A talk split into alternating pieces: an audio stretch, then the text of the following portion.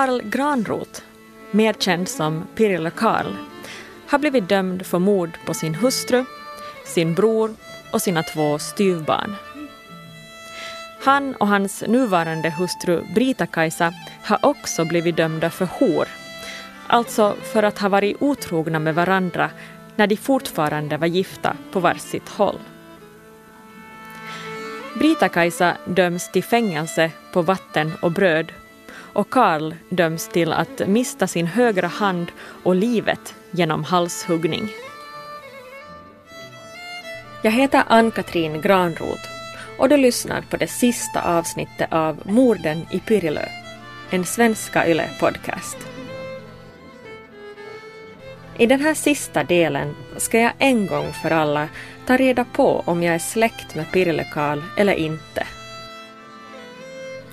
Om jag är släkt med det svarta fåret som gjorde att en hel by fick dåligt rykte i många, många år efter hans gärningar. Men först går vi tillbaka till rättegången, där Pirille Karl alltså blivit dömd till döden. Nu ska straffet också vidare till hovrätten i Vasa för närmare prövning. Under tiden ska Karl, starkt fängslad till händer och fötter, förpassas med fångskjuts till Korsholms kronohäkte och förvaras där i enrum fram tills hovrätten har fattat sitt beslut.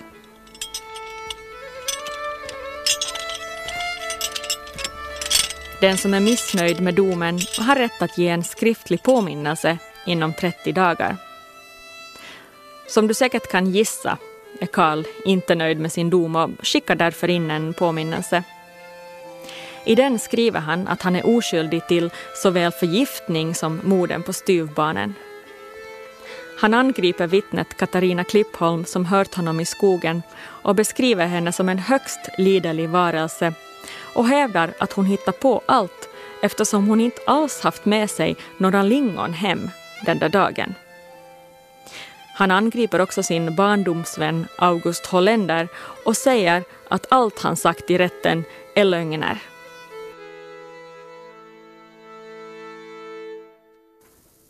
Så kommer domen från hovrätten.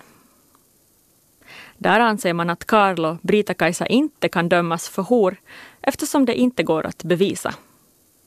Det här alltså trots att Brita-Kajsa själv erkänt och flera vittnat om deras nära förhållande. Beträffande morden på barnen så finner hovrätten att barnen i sin unga ålder inte kunnat ha någon annan fiende men att Karl i sin ekonomiska situation haft nytta av deras död. Att morden skett dagen efter det kommit fram att deras andel av hemmanet ska upp på auktion och att de försvunnit från hemmet samtidigt som Karl gick till Gäddvikstorp visar på att Karl har mördat barnen men Karl döms inte för arsenikförgiftning på sin tidigare hustru och bror. Där saknas tillräckliga bevis. Så här berättar Jan Envall. Men han blev ju aldrig fälld för de här två första morden. För det fanns ju inte några nå vittnen till någonting egentligen där. Det fanns bara en, och inte några erkännanden egentligen och inte någonting. Så det hade ju inte något att gå på där. Och det här Holländers berättelse är ju lite intressant för det här är ju bara Holländers ord allting. Det finns inte några vittnen på det där samtalet och Pirjo Lokal säger ju att inte har jag sagt något sånt där ungefär, det här stämmer inte. Så det här är lite ord mot ord.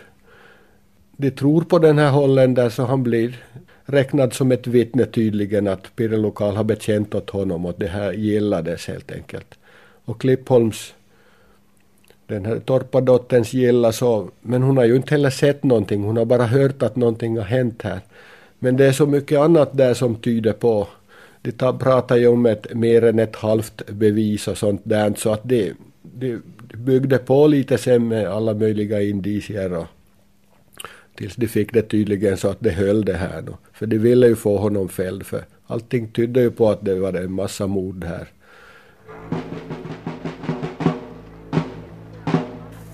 I slutändan spelar det ingen roll. För straffet förblir detsamma. Döden.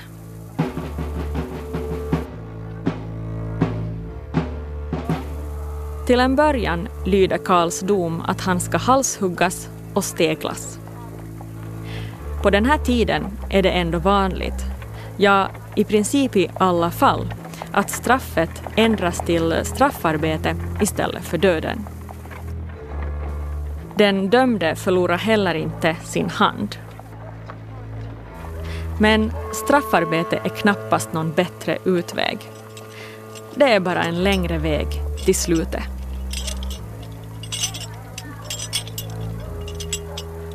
Karl döms nu alltså till straffarbete i gruvorna i Sibirien. Det är det hårdaste av alla straffarbeten och han ska också få spöstraff. 40 piskrapp, vilket är det högsta kroppsstraffet. In i det sista försöker Karl undvika sitt straff. Han lämnar in en böneskrift där han bedyrar sin oskuld och svartmålar än en gång Katarina Klippholm och August Holländer. Han avslutar brevet så här. Skulle denna underdåniga bön likväl icke nåder villfaras, vågar jag anhålla att såsom besvärad av ett svårt brott av gunst och nåd får spöstraffet och deportation till Sibirien förvandlade till fängelse vid vatten och bröd och fästningsarbete. Han bifogar också ett läkarintyg på att han lider av brock. I brevet skriver han också någonting som jag tycker låter väldigt märkligt. Han påstår att hans styvbarn hade följt med två andra barn till skogen den där dagen. Två barn som inte blivit hörda och som nu borde kontaktas. Det är väldigt sent att ta fram nya vittnen nu. Så vem är de här barnen och varför nämner han dem först nu? Jan Envall tror han vet vem en av dem är. Och de här barnen som... En av de här var, var din egen så kallade faste han. Som, hon levde där, hon var i ålder med de här Henrik och Augusta, de här som blev dödade sen. Och hon berättade sen här ända in på 1900-talet då Pirilo Karl hade kommit efter de här barnen och fört dem dit var han tog livet av dem. Men hon var så liten så hon blev ju aldrig förhörd den här faste han. Men hon fanns ju, och det här berättade hon för din morfar, som har berättat det åt mig nu. Så det fanns, det här är som inom vårt släkt en sån där historia som inte finns i något protokoll men som och det där skulle ju ha kunnat ändra på någonting men inte egentligen för hon skulle i så fall bara ha styrkt det här mord det här misstankarna. För hon skulle ju ha berättat då att Karl kom efter de här barnen och det skulle ha blivit ännu värre för Karl. Men han försökte ju förhala det här rättegången. Men det, det blev aldrig sen någonting. Det hade ju farit ända till hovrätten där. Så inte började ta upp några nya vittnen mera där.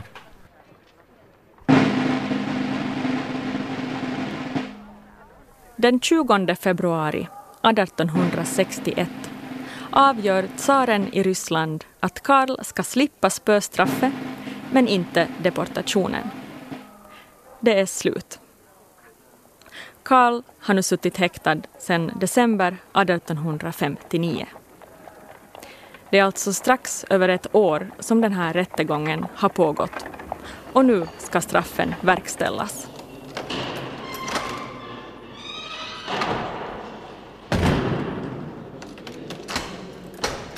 Först får han avtjäna ett straff på 28 dagar på vatten och bröd.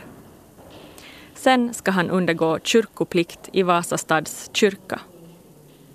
Kyrkoplikten innebär att han måste gå upp på pliktpallen under den allmänna gudstjänsten, erkänna sin skuld och betyga sin ånger och sen få kyrkans förlåtelse. Enligt hörsägen ska han ha stått mitt i kyrkan när han gör det här. Den 22 april meddelar magistraten i Vasa att han undergått kyrkoplikten. Nu har alltså Karl erkänt de brott han dömts för. Tyvärr finns det inga protokoll över det här, så ingen kan veta vad han säger där i kyrkan. Men det sägs att han erkände allt.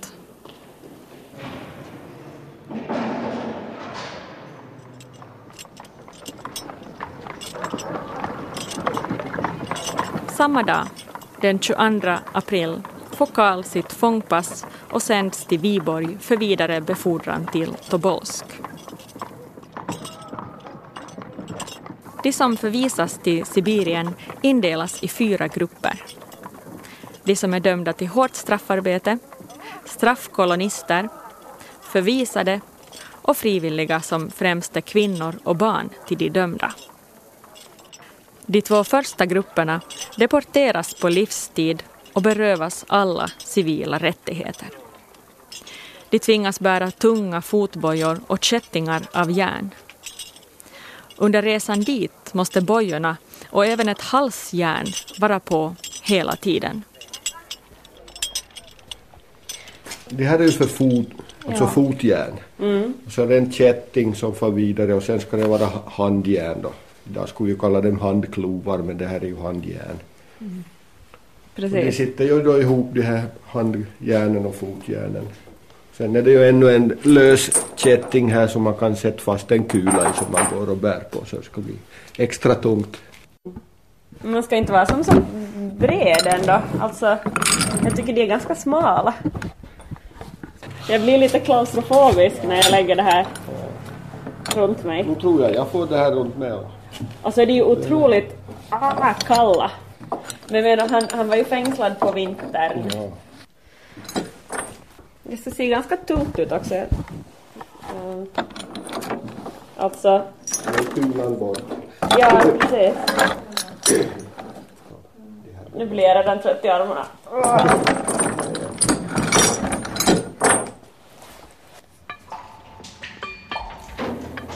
Det hårdaste arbetet i Sibirien är det som Karl har blivit dömd till, alltså arbete i gruvorna. Det finns till exempel guld och silvergruvor och kolgruvor som är de värsta av gruvor. Till kolgruvorna sänds de som anses vara grovt kriminella. De som sänds till Sibirien förlorar alla sina medborgerliga rättigheter, all arvsrätt och deras äktenskap upplöses. Karls hustru, Brita-Kajsa, har nu alltså rätt att gifta om sig. I fångförpassningen finns det en del antecknat om Karl. Det står att han är 175 centimeter lång, har svart hår, gråa ögon, svarta ögonbryn, medelstor näsa, bred mun, avlångt och mörklätt ansikte, stark och svart skäggväxt, stadig kroppsbyggnad och brock i vänstra ljumsken. Han bekänner sig till den lutherska läran och talar endast svenska. Han uppger sig känna till skeppsbyggnad.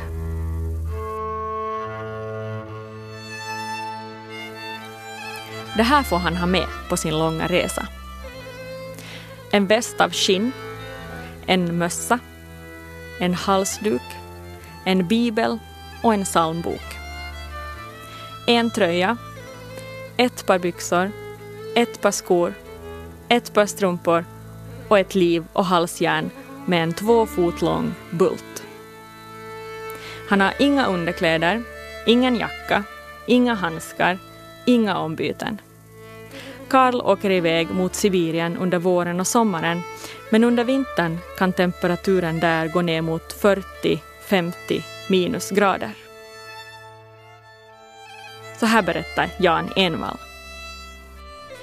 Han blev vad jag förstod skickad iväg på sommaren så det bör ju, ha gått bra åtminstone för det här väderlekens skull. Men, men det, det är strapatser, det är ju dit man ska man först dit inåt Moskva och sen vidare därifrån. Det är lång väg dit.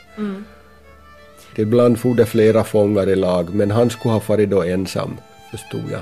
Så det betyder att de satt honom på någon kärra med någon fångförare och sen for de iväg.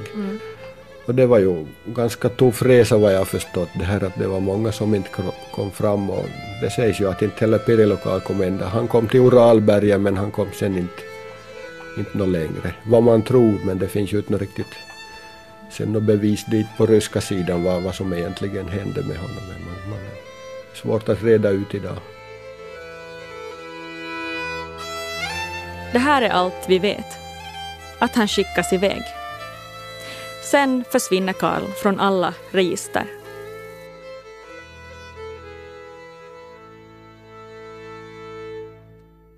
Men det finns en som kan berätta lite mer. Det fanns ju en präst dit uppe i, Sibirien som hade hört talas om Pirilokal. Och han var ju inte alls, han var från Terjärv, alltså här, inte alls härifrån. Och han hade ju kommit ihåg från sin barndom den här historien och då han var dit i Sibirien sen så fick han igen höra om Pirilokal till och med i Sibirien. Så det, den har nog farit ganska långt historien då den till och med snappar upp detaljer i Sibirien ännu. Det är den lutherska prästen Johannes Granö som Jan pratar om. Han reser hösten 1886 till Sibirien för att tjänstgöra som själavårdare för lutherska strafffångar och kolonister där. 1891 återvänder han till Finland och skriver en bok om sina upplevelser. Sex år i Sibirien heter den. Där skriver han så här på sid 114. Många österbottningar träffade jag i östra Sibirien. Bland annat berättades det för mig om en persons öde som jag i min barndom hörde mycket omtalas. Personen var Karl Granroth, eller Pirilö, känd såsom den åttafaldige mördaren, vilken hade slutat sitt liv redan på resan till Sibirien, i Perm. Annars sades det om honom att han läste hela nätter och blev smått vurmig på sistone.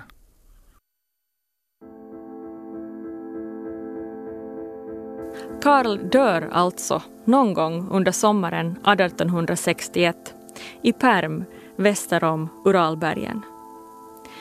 Gudstron och salmerna som han var känd för hemma i Pirilö är med honom hela tiden. Han verkar ha blivit lite galen mot slutet och läste konstant i sin bibel och sin psalmbok. Kanske kom samvete slutligen i kapp.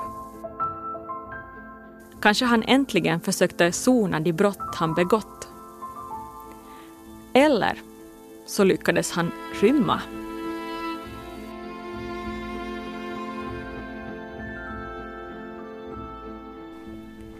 Det har jag hört i Pirilokals fall och att det ännu här skulle det till och med varit in på 1900-talet. Det här är en sån där skröna som inte finns belagt någonstans. Att, men att någon hade, skulle ha sett honom dit i Norge någonstans. Och att någon härifrån Pirillo skulle ha farit dit och helt enkelt försöka kolla upp det här. Att är det Pirilokal som de har sett?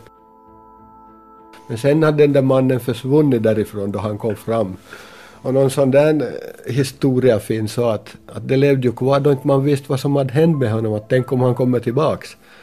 För det fanns de som försökte rymma och komma hem därifrån. Och jag känner inte till om någon lyckades men jag vet de som hade försökt flera gånger i alla fall. Det berättade den här prästen om som hade sen varit dit och hört om Pirilokal. Det, var, det, det förekom rymningar därifrån och att de försökte komma hem.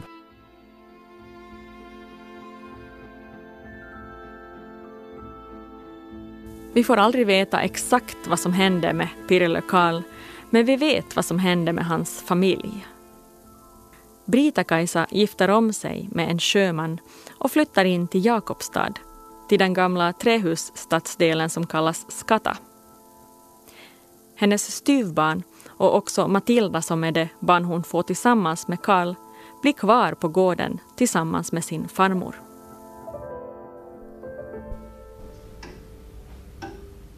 Vi vet också vad som hände med Hemmane. Hemmane köps upp av utflyttade Pirilöbor, av Karls farbrors änka. Det var ju till den familjen som Karl var skyldig massvis med pengar. För att hålla gården inom släkten så köper hon alltså upp den och överlåter den sen till sina barn. Men då undrar jag såklart. Vem är jag släkt med? Pirilö Karl eller de som köper upp gården.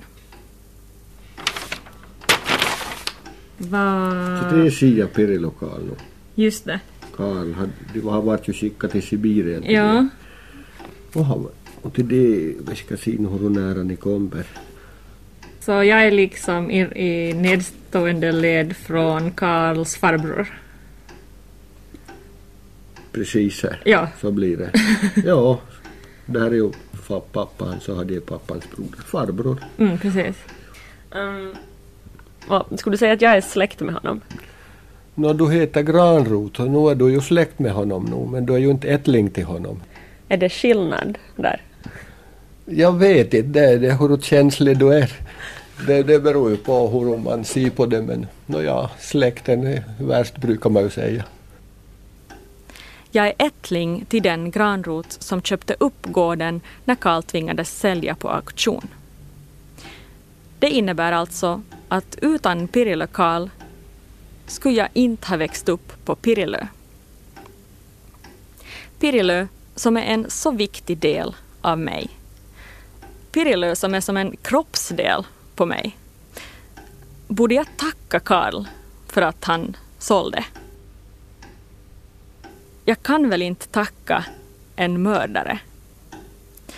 Det här är en sak som är svår att förhålla sig till och som jag tror jag kommer att grubbla över en längre tid.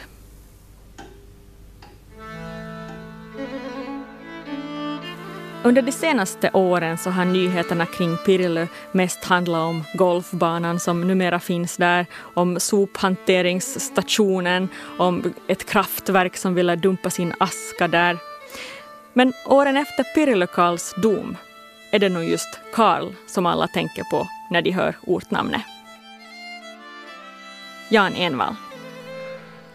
Och det här ryktet så, som har Pirilö fick, så det var ju lite knepigt då för eh, hundra år framåt så allt folk som hörde ordet Pirilö så kopplade direkt till Pirilö Karl så oberoende om man var släkt med honom eller inte så det vet jag att mina släktingar där så hade tyckte inte riktigt om det där att varenda gång som det, någon pratade om Pirilö så kom Pirilö Karl på tal och det, det, det hade ju inte någonting att göra med men det var en sån där stämpel som hela Pirilo fick för ganska lång tid framåt men det här har ju nog försvunnit idag.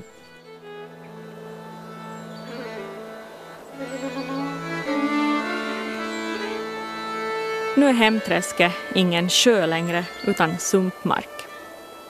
Bäcken breddades och sjön tömdes. Bäcken har dessutom dragits om så det är svårt att veta exakt var barnen dödades. Men alla namn och ställen lever kvar. Vid Gäddvik finns grunden till torpet kvar. Och där startar också en stig som går genom den vackra skogen.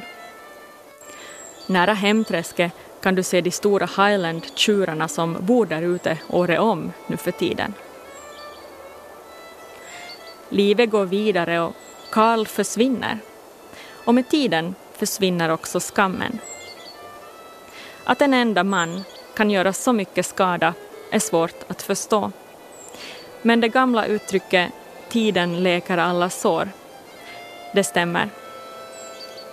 Och ja, uttrycket ”släkten är värst” stämmer väl också ganska bra i det här fallet.